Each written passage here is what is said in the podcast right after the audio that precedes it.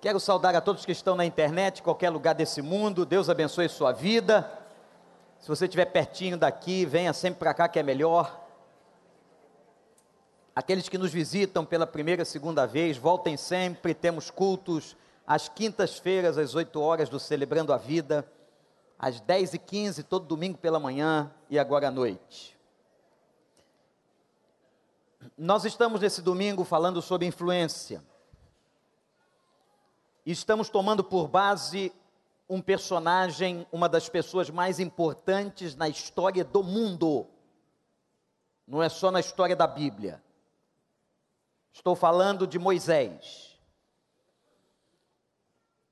Moisés foi um dos homens mais influentes que o mundo já conheceu.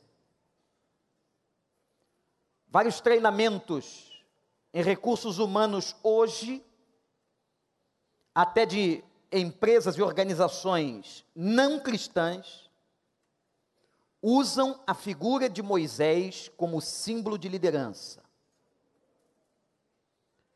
Por que, que este homem foi tão especial? Por que, que este líder foi tão efetivo?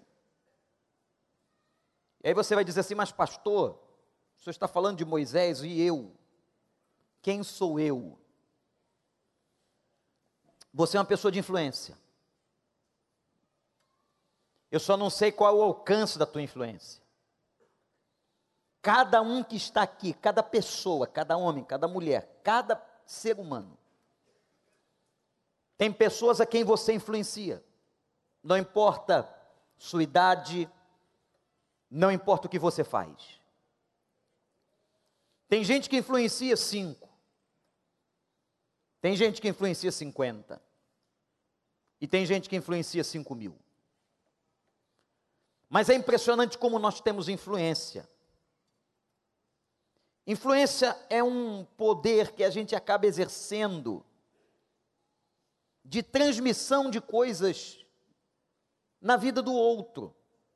E é claro que nós queremos que essas coisas que nós influenciamos sejam, sejam positivas. É claro que nós queremos que o que influenciamos no outro seja alguma coisa que abençoe. Por isso que eu tomei a vida de Moisés e disse, quando começamos hoje pela manhã, que nós vemos na Bíblia que Moisés, grande líder e grande homem de influência, passou por quatro escolas. A primeira escola foi a escola do palácio de Faraó. Foi ali no palácio de Faraó que ele aprendeu. Aprendeu com um grande líder. Apesar de Faraó não ser, e longe disso, um homem temente a Deus, era um politeísta idólatra, mas era um líder. Ali no palácio de Faraó, ele aprendeu a cultura egípcia, apesar dele ser da tribo de Levi, Moisés nasceu no Egito. Deus o levou para o palácio. Foi a sua primeira escola. Depois, a sua segunda escola foi a rua. Deus o tira do palácio e vai mostrar a Moisés o que seu povo vivia, o que os hebreus viviam a dor, o sofrimento, a opressão, a tristeza. Tem um capítulo em que Moisés fica tão indignado quando vê um egípcio maltratando um hebreu. Diz a Bíblia que ele olha para o lado, não vinha ninguém, e ele mata o egípcio. A notícia correu e Deus o leva então para a terceira escola, a escola da família que ele acaba constituindo. Foi parar na casa e na fazenda de Jetro, se tornou pastor de ovelhas. Imaginem agora que o menino do palácio, o menino da riqueza, agora tem cheiro de ovelha. Vejam como Deus fez, irmãos e irmãs, na vida deste homem. Deus o levou a situações diferentes. Isso diz muito respeito a todos nós que estamos aqui. Porque nós nos identificamos, aqui neste momento nós temos pessoas com as mais diferentes origens, que talvez tenham passado momentos difíceis, como Moisés, quando sua mãe, tentando salvá-lo, o coloca num cesto de junco e o deixa no Nilo, na verdade, nas mãos de Deus. Muitos de nós passamos agruras dentro da própria família, sofremos. São as escolas da vida, são as dificuldades que a vida nos deixa passar, e muitas vezes nós perguntamos por que, que o Senhor permite.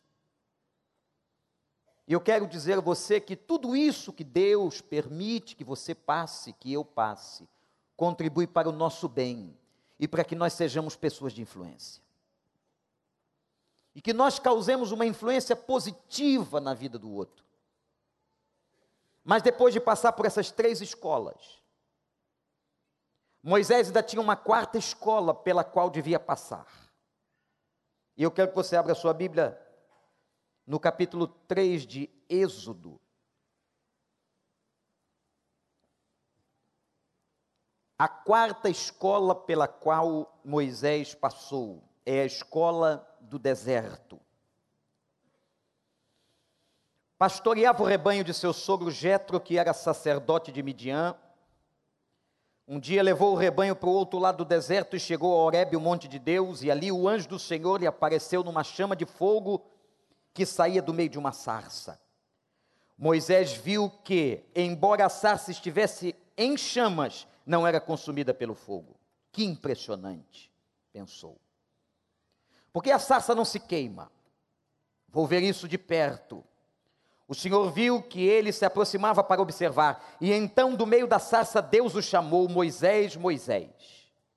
Eis-me aqui, respondeu ele. Então disse Deus: não se aproxime, tire as sandálias dos pés, pois o lugar em que você está é terra santa. Disse ainda: Eu sou o Deus de teu pai, o Deus de Abraão, Deus de Isaque, o Deus de Jacó. Então Moisés cobriu o rosto, pois teve medo de olhar para Deus. Disse o Senhor: De fato tenho visto a opressão sobre o meu povo no Egito, tenho escutado o seu clamor por causa dos seus feitores, e sei quando eles estão sofrendo quanto eles estão sofrendo. Por isso desci para livrá-los das mãos dos egípcios e tirá-los daqui para uma terra boa e vasta, onde há leite e mel com fartura. A terra dos cananeus, dos hititas, dos amorreus, dos ferezeus, dos heveus e dos jebuseus. Agora o clamor dos israelitas chegou a mim e tenho visto como os egípcios os oprimem. Vá, pois, agora eu envio a Faraó para tirar do Egito o meu povo, os israelitas. Moisés, porém, respondeu a Deus: Quem sou eu para apresentar-me ao Faraó e tirar os israelitas do Egito? Deus afirmou: Eu estarei com você. Esta é a prova que, de que sou eu quem o envia. Quando você tirar o povo do Egito, vocês prestarão culto a Deus neste monte. Moisés perguntou: quando eu chegar diante dos israelitas e lhes disser, o Deus dos seus antepassados me enviou a vocês, e eles me perguntaram: qual é o seu nome? Qual é o nome dele? Que lhes direi? Disse Deus a Moisés: Eu sou. Eu sou o que sou. É isto que você dirá aos israelitas eu sou, me enviou a vocês. Que o Espírito Santo nos ajude. Na quarta escola, ele aprende sete lições. A primeira escola, quem está acompanhando comigo, foi a escola do Palácio de Faraó. A segunda escola foi a rua. A terceira escola de Moisés foi a família. E a quarta escola que ele teve para se tornar um homem de muita influência foi o deserto. Eu quero pensar para você rapidamente sete lições. Sete lições A primeira lição que ele aprende nessa faculdade que está passando agora, ou quem sabe, melhor dizendo, nessa pós-graduação, é que Moisés viu uma sarça que ardia e Deus se revelando, preste atenção. No deserto, agora sozinho, perto do monte de Deus, vem a revelação. Moisés estava acostumado como pastor no deserto, no campo, e os pastores estavam acostumados a ver sarça pegar fogo. O calor pode chegar no deserto a 60 graus. Você sabe o que é isso? Lugar árido, seco. Leva aquela palha, ou pouco que tem ali, a entrar em queima, em combustão. Mas o que Moisés fica admirado é que aquela sarça que ele está agora contemplando não apagava. Porque todas as sarças do deserto que entravam em combustão, que começavam a queimar, apagavam. Mas aquela não se apagava. Ele então sai do lugar e se aproxima de Deus se aproxima da sarça. Quando ele se aproxima da sarça, ele se aproxima de um lugar geográfico onde Deus estava se manifestando. O que era a sarça? A sarça é um lugar da manifestação de Deus. Interessante, irmãos.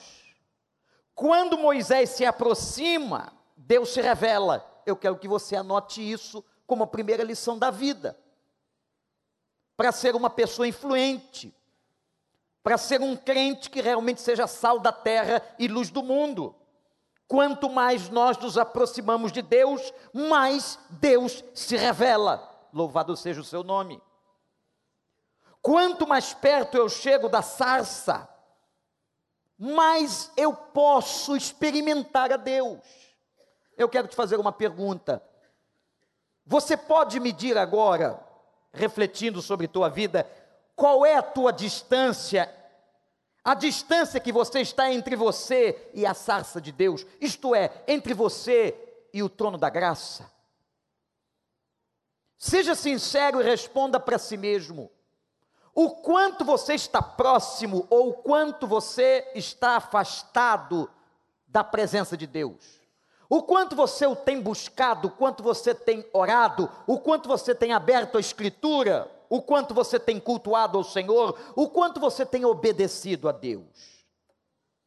O fato é, meu irmão, e eu não posso responder isso por você, cada um responde pela sua vida. O fato que nós aprendemos aqui que quanto mais Moisés se aproximava da sarça o lugar geográfico onde Deus estava se manifestando, mais Deus se revelava a ele. Presta isso, preste atenção nisso e guarda no teu coração. Olhe para mim.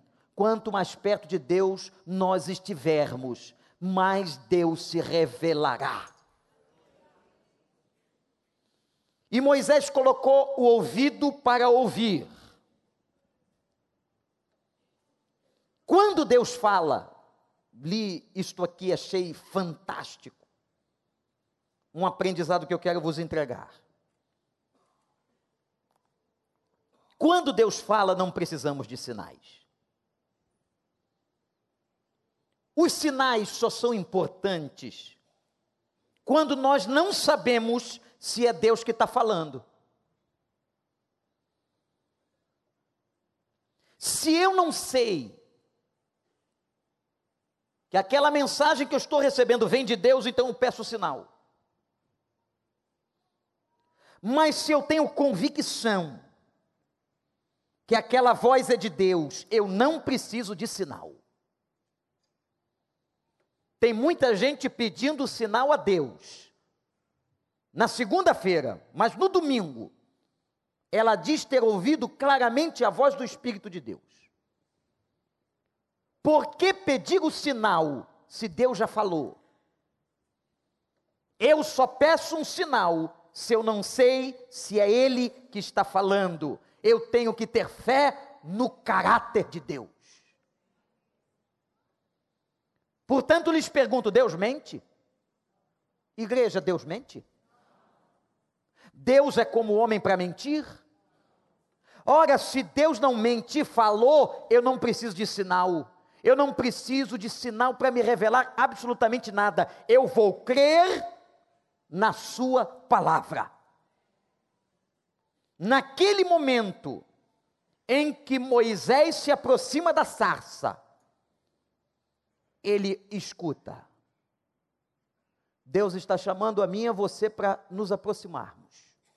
Vem cá, chega perto de mim, porque quando você estiver perto de mim, aproximar-se da minha presença, eu tenho uma palavra para a tua vida. E o Espírito nessa noite traduzirá esta mensagem, e só Ele pode fazer isso, aquilo que cada pessoa aqui na internet, ao alcance da nossa voz, no rádio, aquilo que cada pessoa precisa, o Espírito do Senhor tratará pessoalmente com você. A primeira lição do deserto que Moisés aprende: quanto mais perto de Deus, mais ele se revela. Louvado seja o nome do Senhor. Segunda lição: quando ele se aproxima da sarça falante, que na verdade era a voz de Deus, Deus manda que ele tire as sandálias dos pés. Versículo 5. Moisés, alto lá, tira as sandálias dos teus pés, porque aqui é terra santa.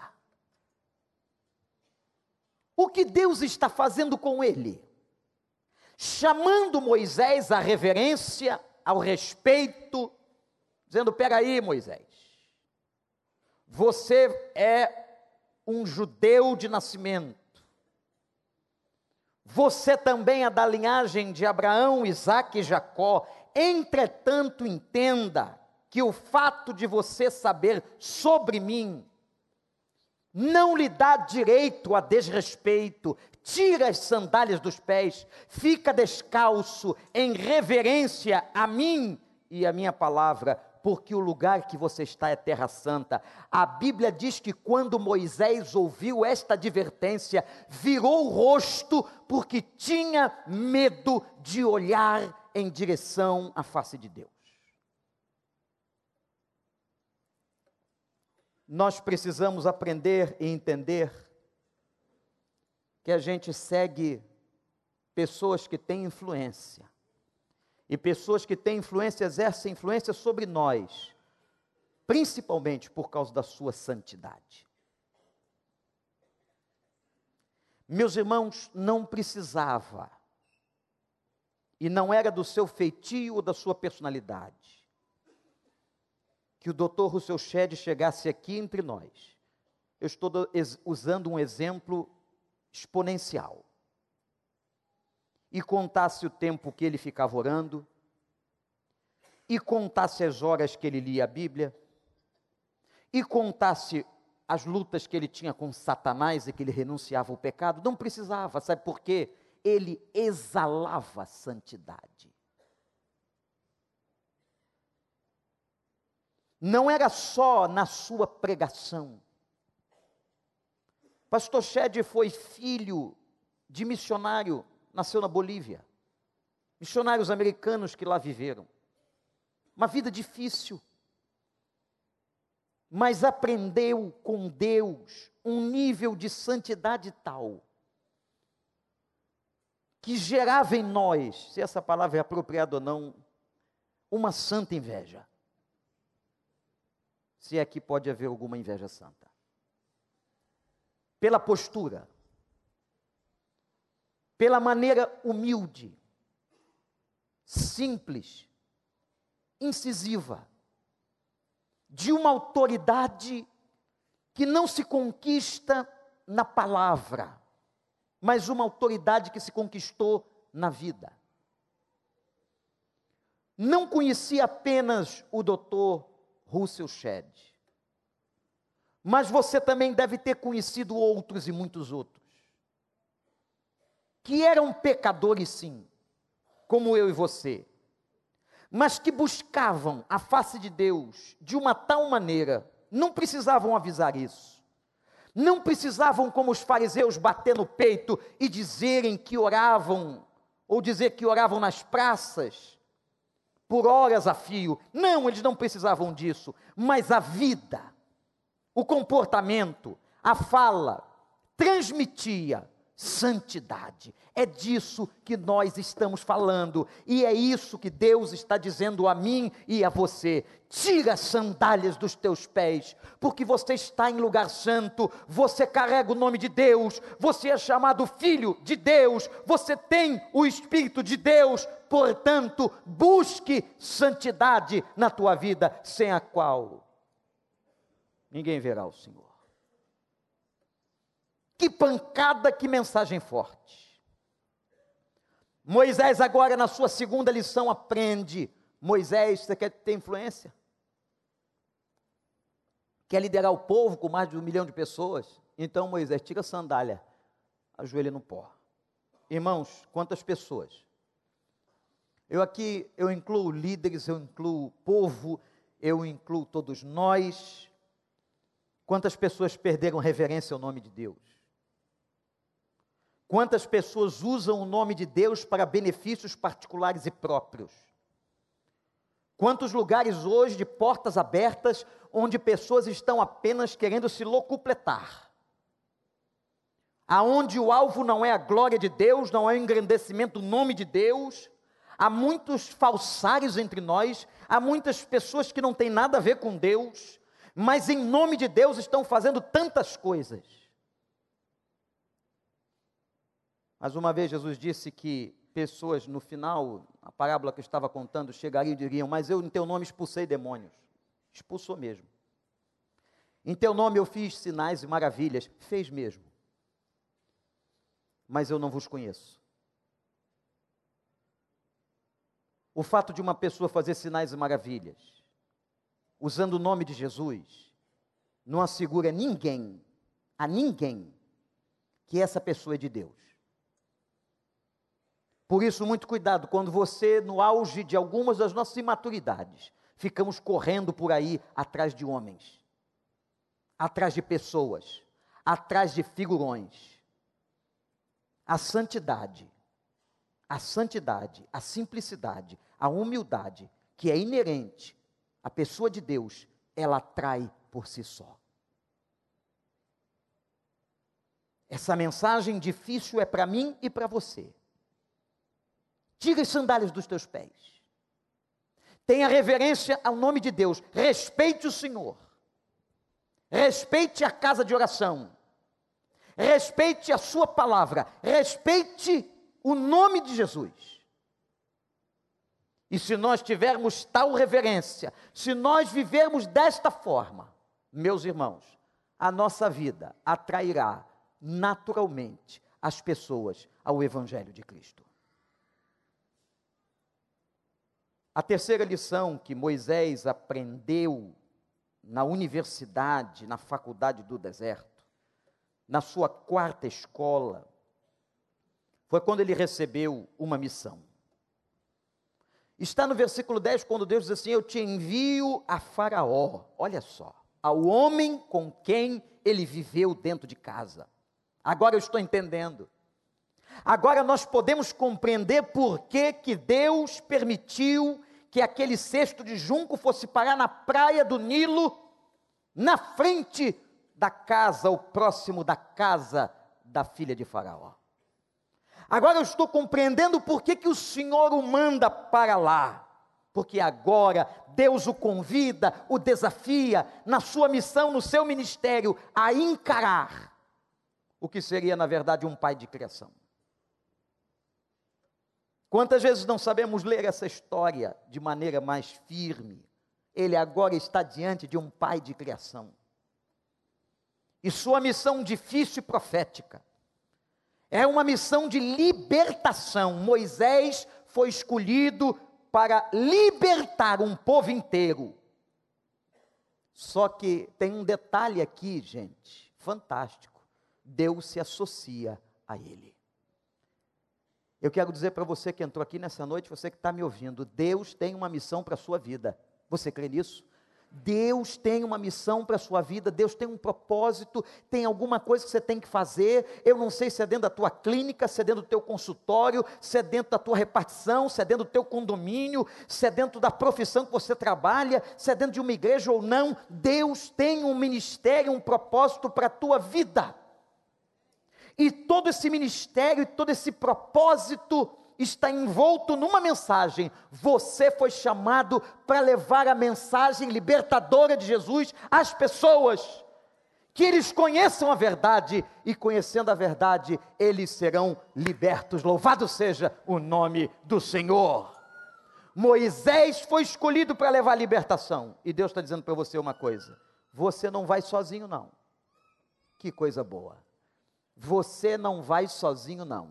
Eu vou com você. Deus se associa à minha vida e à sua vida para que nós, amanhã, depois de amanhã, na quarta-feira e todos os dias, possamos levar mensagem de libertação na vida desse povo tão sofrido, essa gente tão dolorosa, dolorida, essa gente tão amargurada, essa gente tão magoada. Deus estará usando você, se associando a você, para que você seja uma bênção na vida dessas pessoas, em nome do Senhor Jesus. Moisés aprendeu a terceira lição. Ele agora tem uma missão a cumprir. Vem a quarta lição. A quarta lição está no versículo 11. Depois, se você quiser, Moisés é, é um sujeito de personalidade forte. Ele não era esse cara bobinho que aparece aí, não, hein? Parece Moisés de barba, cajado, fala mansa, abre mar. Vocês estão adorando o bezerro. O que não estamos ouvindo o que o senhor está dizendo? Estou falando baixo. Não, esse não é Moisés. Moisés é aquele sujeito que, quando desceu do monte, com as tábuas dos dez mandamentos e viu o povo na idolatria, quebrou as pedras. Quebrou as pedras. Moisés é aquele cara que matou o egípcio. Moisés é uma outra figura, diferente dessa figura folclórica que as pessoas ou que os filmes constroem. Moisés era tão bravo, era tão bravo, que a Bíblia diz que depois ele se tornou o homem mais manso da terra só pode se tornar o homem mais manso da terra um homem que passou por uma metamorfose, uma transformação tal. E esse homem era assim. E você sabe que essa personalidade desse cara tinhoso, que quebrou pedra, que matou egípcio, olha, eu não gostaria de encarar Moisés numa briga. Aliás, Deus usa as personalidades das pessoas, porque você já, já pensou um líder banana? Me permitam usar a fruta. Você entendeu o que é um líder banana? Já pensou ele no deserto com um milhão de pessoas, todo mundo dando palpite? Todo mundo dizendo assim: não, vão por aqui, não vão por ali, nós estamos no caminho errado. E aquela gente reclamando: eu quero carne, eu quero carne. Gente, corta da internet, dá vontade de dar na cara de uma pessoa dessa.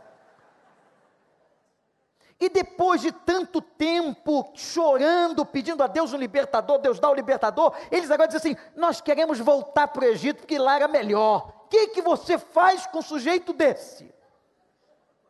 Eu já estou com raiva aqui pregando só de pensar.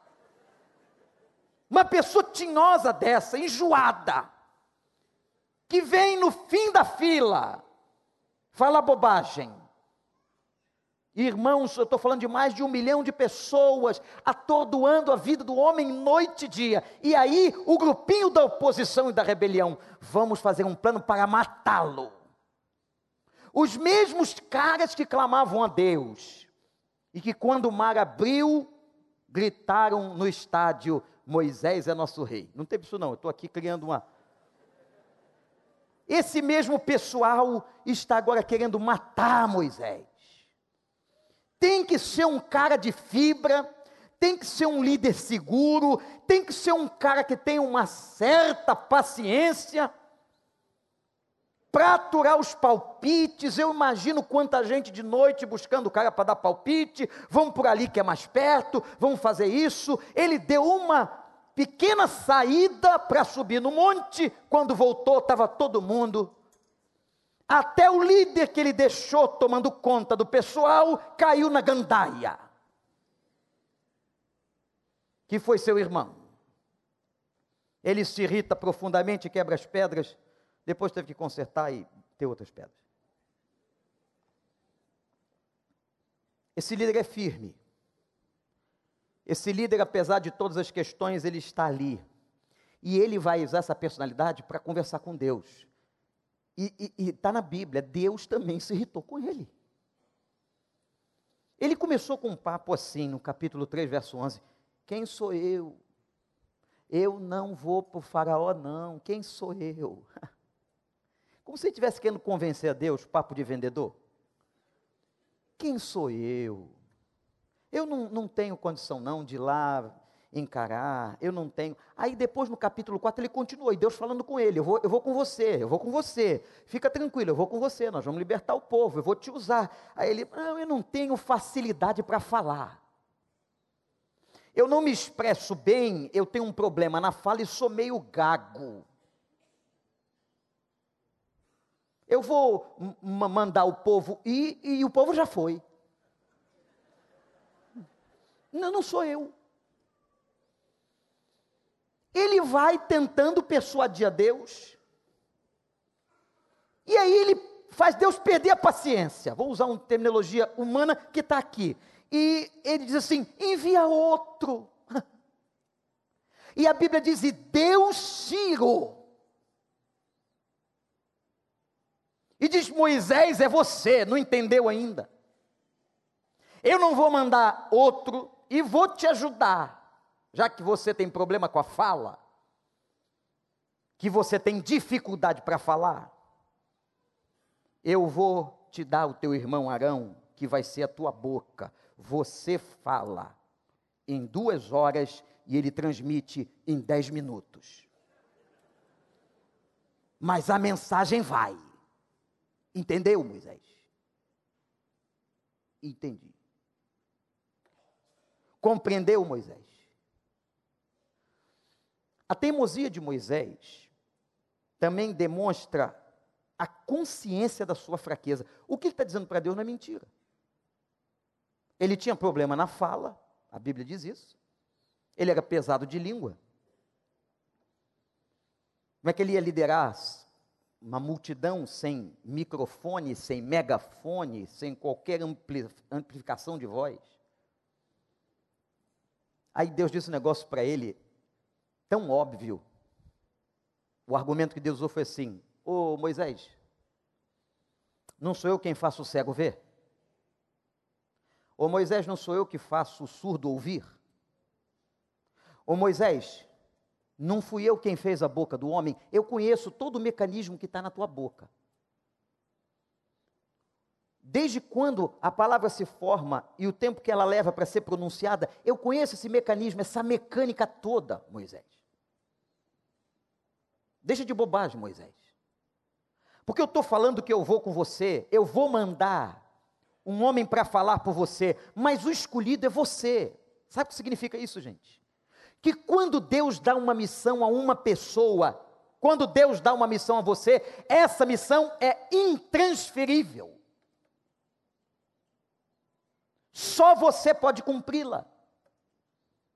Você tem uma missão da parte de Deus na sua vida, você tem que saber com Deus o que, que Deus quer, qual é essa missão com clareza e cumpri-la. Deus tem uma missão para mim, Deus tem uma missão para você. Deus não só deu Arão e disse a ele que estaria com ele, mas Deus, inclusive, lhe deu estratégia. Você vai chegar diante de Faraó e vai dizer o que eu estou mandando. Irmãos, que coisa linda. Você às vezes diz assim, mas pastor, eu tenho limitações, eu tenho problemas, eu tenho dificuldades. Eu quero afirmar a você, em nome de Jesus, que Deus te escolheu para fazer isso que você sabe que tem que fazer. Deus está preparando você, e é você, é o teu ministério. Olhe nessa noite para o teu ministério, para a área que Deus está chamando a sua vida. Deus chama líderes, e Ele mesmo prepara os líderes. Deus não usa líderes que se preparam. Atenção. Pastores, seminaristas e candidatos. Deus não usa pessoas que se preparam. Deus prepara pessoas que Ele chama.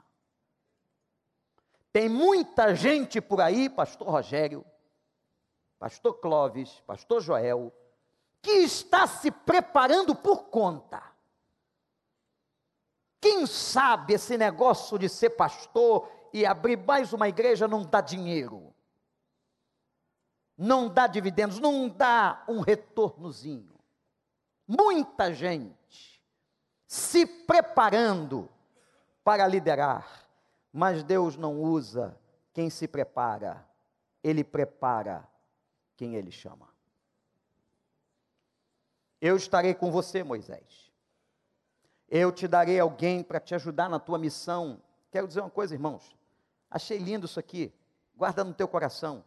Deus nunca dá uma missão para a gente fazer sozinho. Deus nunca dá uma missão para a gente fazer sozinho. Eu não conheço ninguém, ninguém, que tenha no reino de Deus feito alguma coisa sozinho. Cada um tem o seu ministério, cada um tem a sua responsabilidade, mas sempre Deus levanta dois, três, quatro, cinquenta, quinhentos para ajudar no propósito. Eu quero dizer a você que Deus tem um arão para você. Amém ou não, igreja?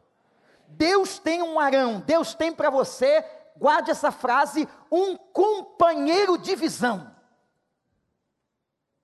Eu tenho perguntado e a gente tem conversado nas nossas reuniões do Ministério Pastoral, eu tenho perguntado aos nossos pastores quem são os seus parceiros de visão. Quem são aqueles que estão lhe, lhes ajudando no exercício dessa função tão difícil? O que que Moisés aprendeu na Universidade do Deserto?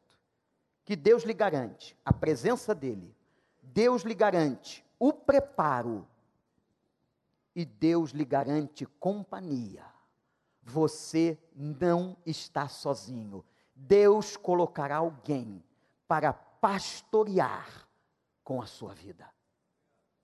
Amém ou não, igreja? Vamos à quinta lição que Moisés aprendeu nessa universidade, a sua quarta escola.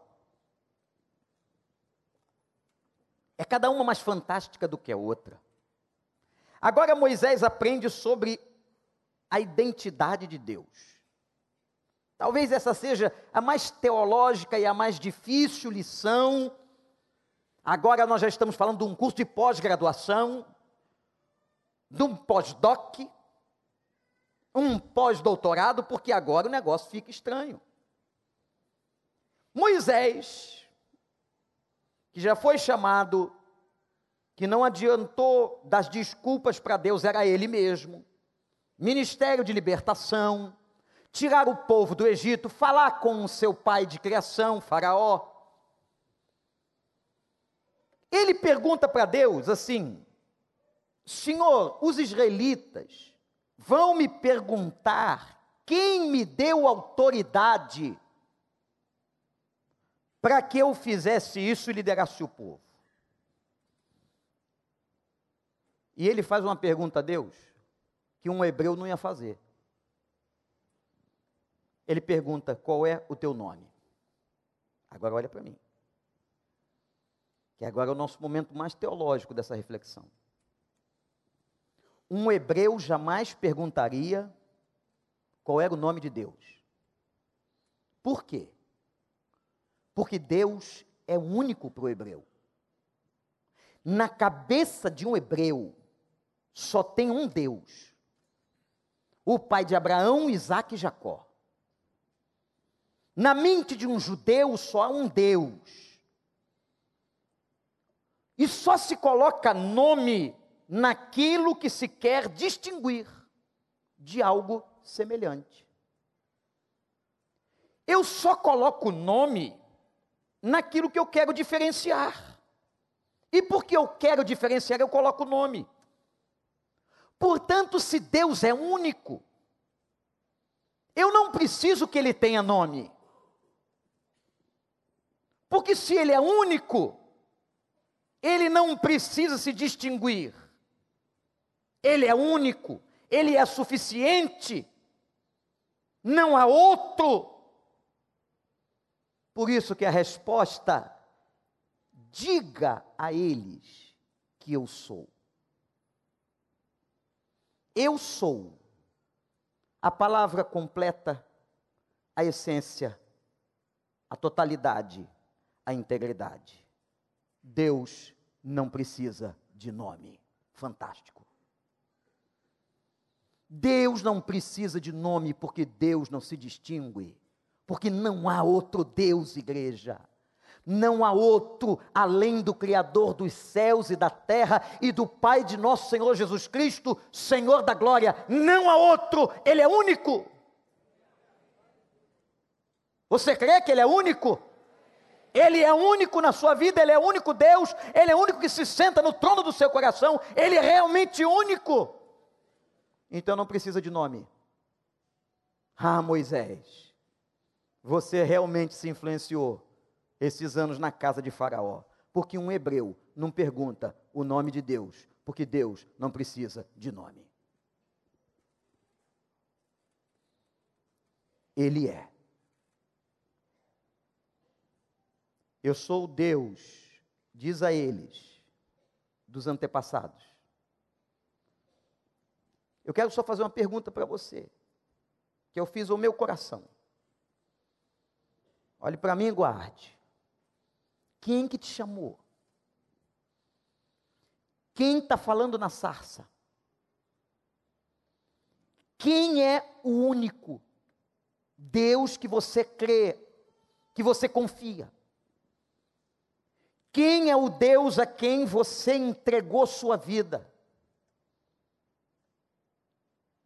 Ninguém pode ser uma pessoa de influência se não tem a visão correta da identidade de quem é Deus. Quem é o seu Deus? Quem é o nosso Deus que cantamos aqui hoje, que exaltamos, que glorificamos? Quem Ele é?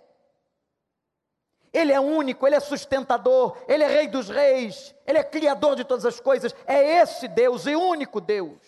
E não há outro Deus que se assemelhe ele não precisa de nome, mas você precisa saber em quem você acredita.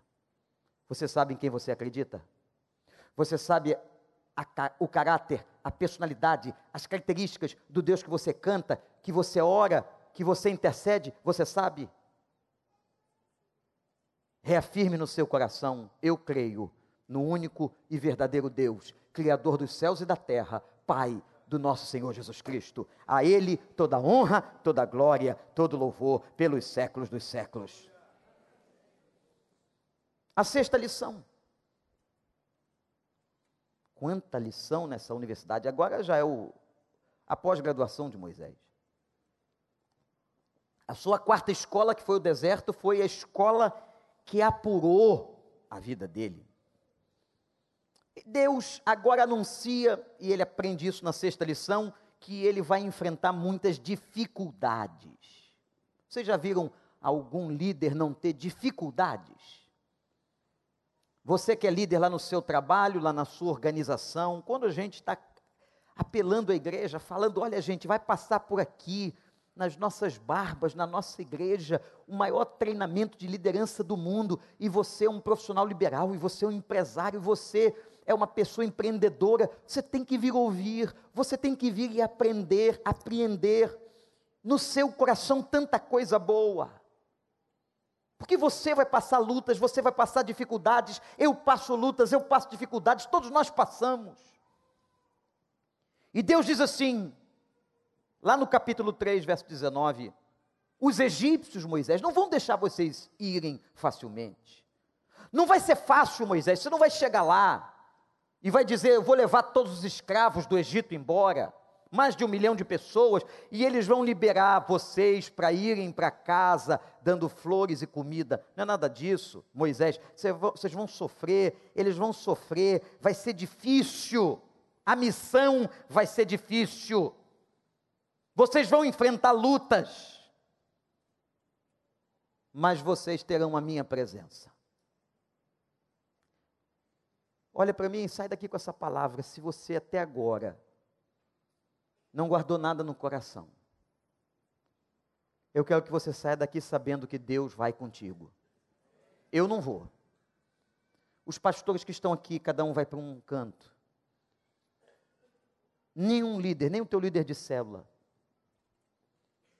Por mais que você ame alguém, ele não vai com você.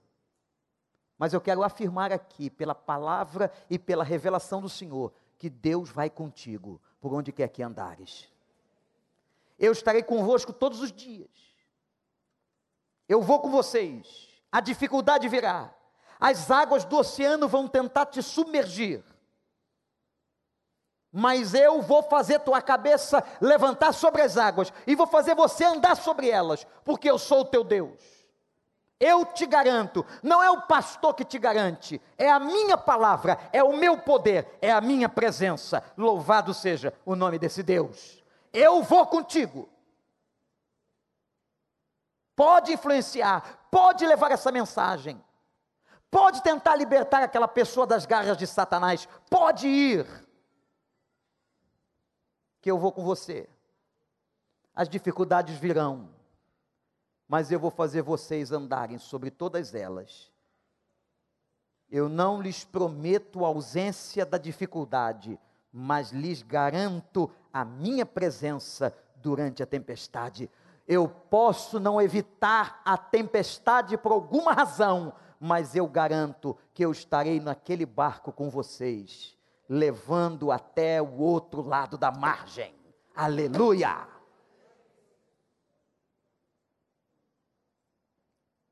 a última lição da Universidade do Deserto, sétima e última.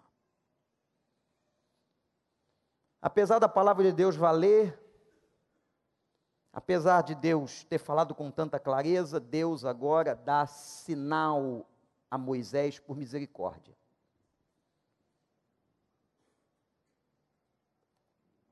Capítulo 4 será, Senhor, Será, Senhor, que eles vão acreditar? Deus diz assim: O que, que você tem nas mãos? Eu tenho um cajado, uma vara. Joga no chão. Jogou no chão, se transformou numa serpente. Diz a Bíblia que quando. E é chocante. Isso não é mágica. Quando o cajado dele se transforma na serpente, a Bíblia diz que Moisés se assusta. E com medo de ser picado por aquela víbora. Aí Deus diz assim: agora pega pela cauda. Hum. Pegar uma cobra pela cauda, ela tem arco suficiente para matar você, virando a cabeça. Pega pela cauda. Quando Moisés obedece pela fé e pega pela cauda, a serpente volta a ser cajado. Tudo isso que eu estou narrando desde hoje de manhã aconteceu. Moisés não tinha começado o ministério de tirar o povo do Egito. Moisés está só no preparo, está só na escola, está só aprendendo. Agora Moisés bota a mão dentro do, do peito, da blusa, da roupa, da túnica, coloca a mão. Ele colocou e quando tirou a mão estava leprosa. Ele se assusta. Uma mão carcomida por aquela doença tão terrível naquela época. Moisés agora coloca de novo a mão no peito. Ele colocou e quando tirou a mão estava absolutamente curada. O que que Deus quis mostrar com esses dois sinais? O que é que o Senhor tem a dizer a nós? Moisés, O cajado é seu, mas o poder de transformação é meu. Que coisa linda! O cajado é nosso, mas quem transforma as pessoas, a mente das pessoas, o coração das pessoas, a alma das pessoas, é o poder do Espírito Santo de Deus. Ah, se nós entendêssemos isso, que não é o pastor ABC, o da televisão, ou o outro, ou do espaço, que muda as pessoas. Quem muda as pessoas é o Espírito e o poder do Senhor. Moisés, o cajado é teu, mas o poder de transformar é meu. A outra lição do outro sinal, Moisés, a mão é sua, mas quem cura sou eu. Louvado seja o nome do Senhor. A mão pode ser do médico, mas quem cura é o Senhor. Irmãos, pode hoje ter a robótica, aquele aparato todo nos melhores hospitais do mundo, e é uma coisa impressionante hoje a tecnologia, mas se Deus não operar a cura e não quiser, nada vai adiantar, porque o poder da cura é dele. Ele cura quem ele quer e como ele quer nós somos apenas o instrumento, a mão é nossa, a mão é do médico, a mão é do terapeuta, a mão é do fisioterapeuta, a mão é do enfermeiro, mas o poder de curar vem de cima. E é tão extraordinário que, mesmo com toda a tecnologia dos grandes hospitais do mundo, tem uma hora que o médico diz, como disse uma pessoa, lá nos Estados Unidos recentemente: Nós não temos mais nada a fazer com você. As possibilidades cessaram. Irmãos, todo mundo creu que aquele homem estava morto, que não tinha jeito, que não tinha esperança, que o câncer tinha tomado todo ele. As pessoas já lhe davam palavras de consolo, de eternidade, porque faltava muito pouco e era assim que as pessoas se dirigiam a ele, com a crença de que a vida dele estava no fim. Pois bem, há um hospital de câncer na Flórida, e numa prática que tem um costume interessante, que quando um doente canceroso é curado, ele sobe na torre do hospital e bate um sino.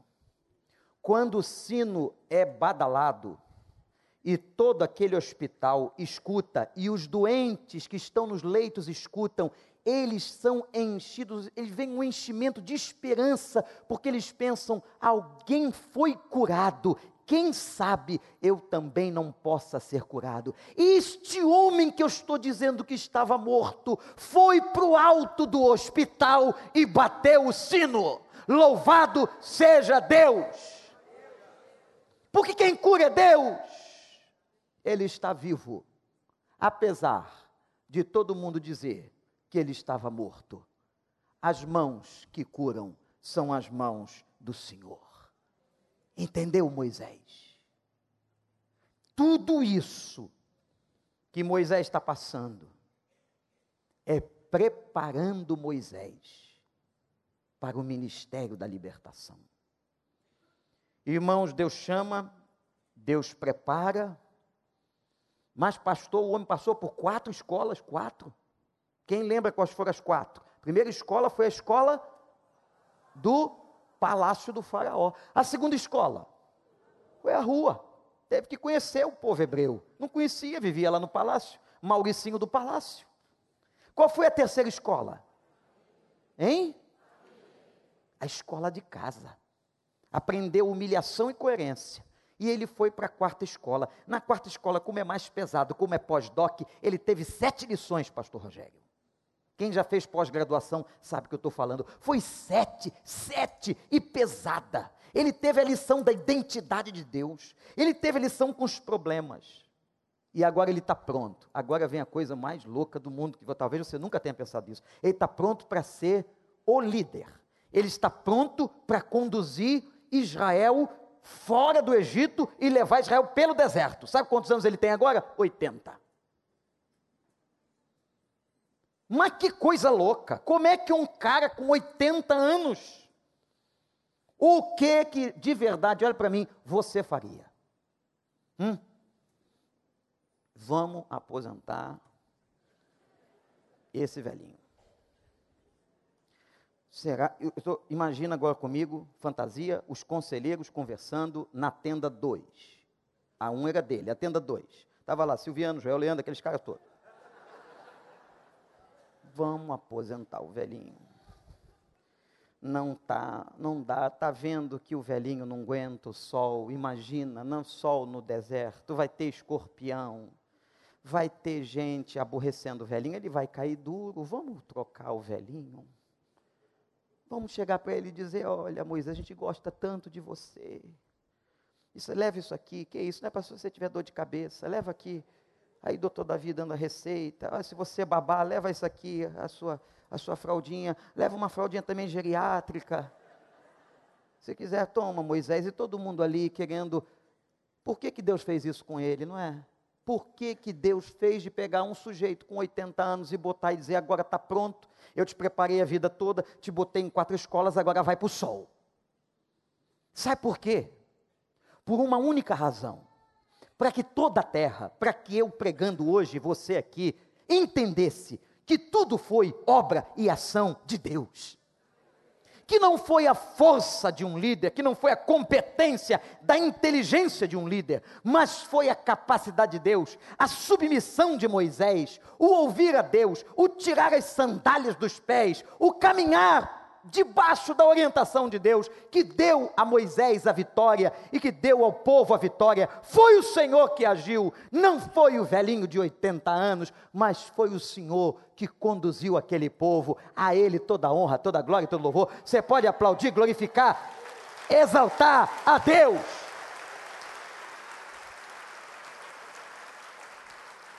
Mas fica tranquilo que eu aqui não fico até 80 anos, graças a Deus. Minha gente, ser uma pessoa de influência. Eu tenho certeza que toda pessoa que está aqui gostaria de ter uma boa influência na vida de alguém. De um filho, de um cônjuge, de um amigo. Talvez você tenha ascensão numa empresa sobre pessoas, você é professor de classe. Olha aí. Você é líder. Você lidera a célula, você lidera a gente, você de repente tem mil pessoas debaixo de você. Eu sei que você quer ser uma pessoa de influência positiva, não para sua glória, mas para a glória do Senhor. Leve uma coisa no coração: não existem líderes previamente formados.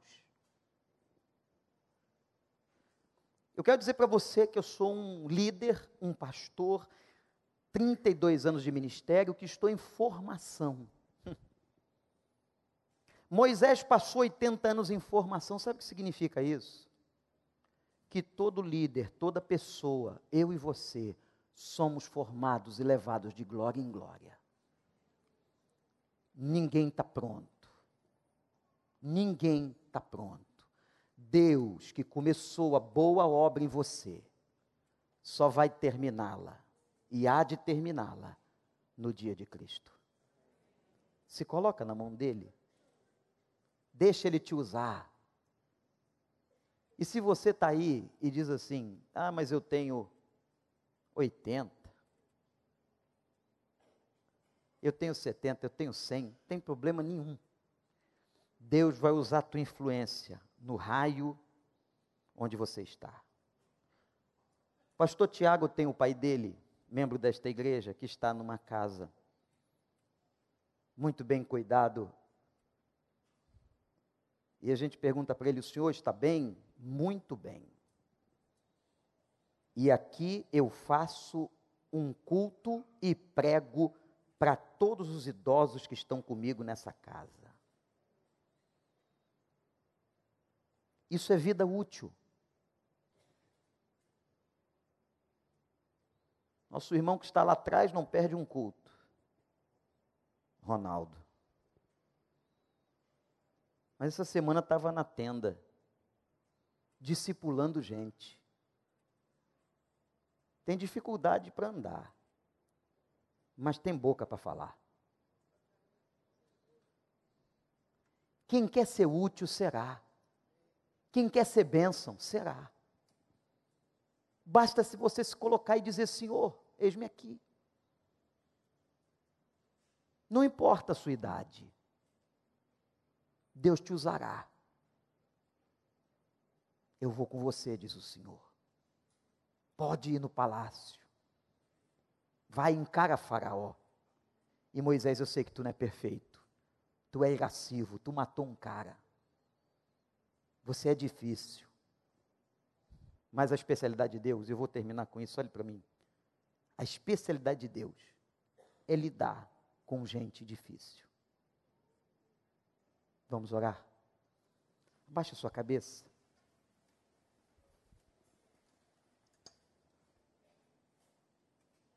A escola ou as escolas de Moisés. Não esquece isso não.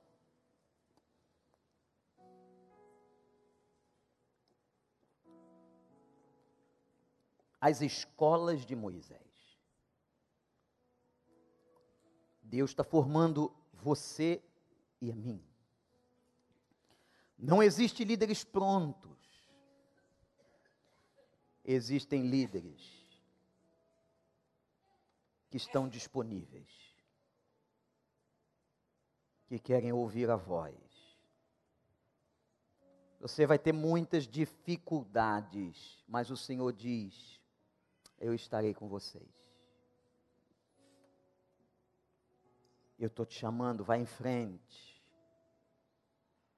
Quem vai colocar o fim na tua linha sou eu, não é você. Não é nenhum especialista, sou eu, diz o Senhor. Ele é quem colocará o fim.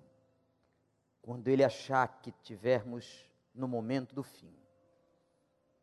E quando você ouvir, vinde bendito de meu Pai, possua por herança o reino para ti preparado, desde a fundação do mundo.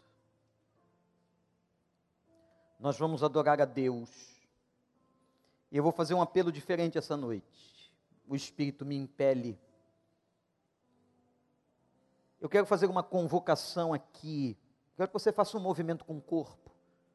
Pode ser que essa frente fique cheia, não sei corredores, mas que o seu movimento corporal seja uma resposta a essa palavra de Deus. Se você quer servi-lo, se você quer reafirmar a sua decisão de assumir o ministério que ele te deu, de fazer o que ele te manda fazer, que você se coloque diante dele e como soldado. Eu queria que você se levantasse de onde você está e viesse aqui na frente. Se ficasse cheio, fica no corredor. Mas faça um movimento com o corpo agora. Podem responder ao apelo. Se Deus fala contigo, dizendo: Eu quero você, eu quero que você assuma o ministério que te dei, eu quero que você faça o que te mandei fazer, eu quero te usar. Sai do seu lugar Vamos ficar em pé e aqueles que quiserem vir, podem vir.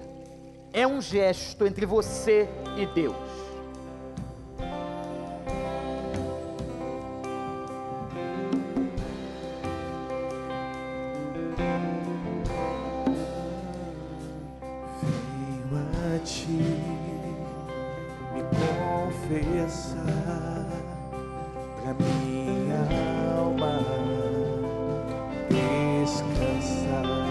Ninguém pronto, mas você quer que Ele te prepare. Você está disponível. Adoremos e respondamos ao Senhor.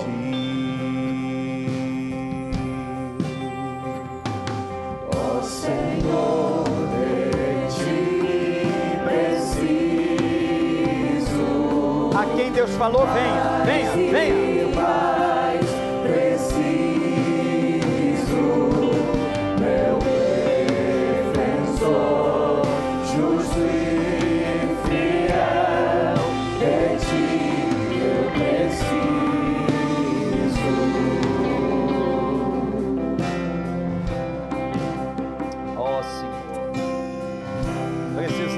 Precisamos do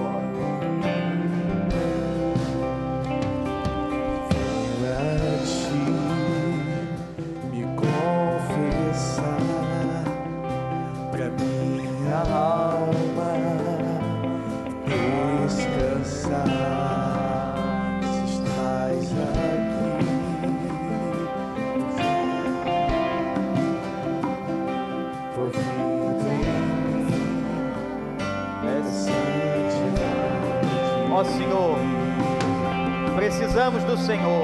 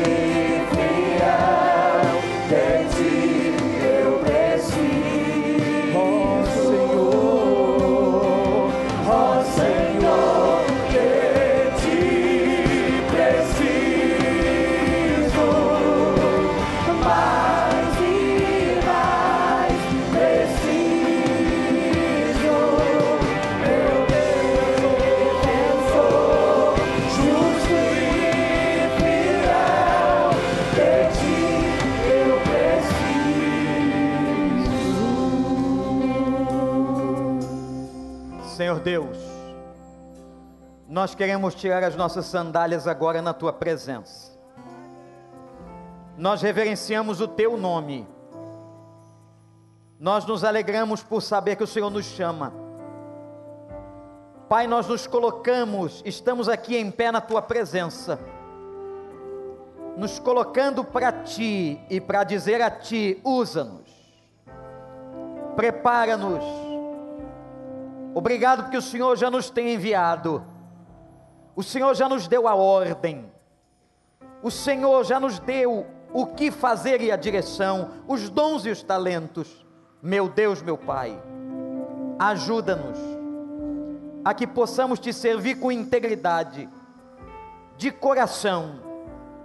Nós nos colocamos nas tuas mãos para o aperfeiçoamento dos santos. A todos esses que vieram aqui, Senhor, à frente no altar, meu Pai, consagra na tua palavra, usa com poder e graça, abençoa a Ele e a toda a sua casa, a ela e a toda a sua família. Tome-os em tuas mãos, apesar de estarem vendo as fraquezas, que possam ter a certeza de um Deus que nos ajuda a superar. Que o teu amor, o amor de Deus nosso Pai, a graça de Jesus Cristo, o seu Filho, a consolação e a comunhão do Espírito Santo estejam sobre nós e por igual com todo o povo de Deus na terra espalhado, desde agora e para sempre. Amém.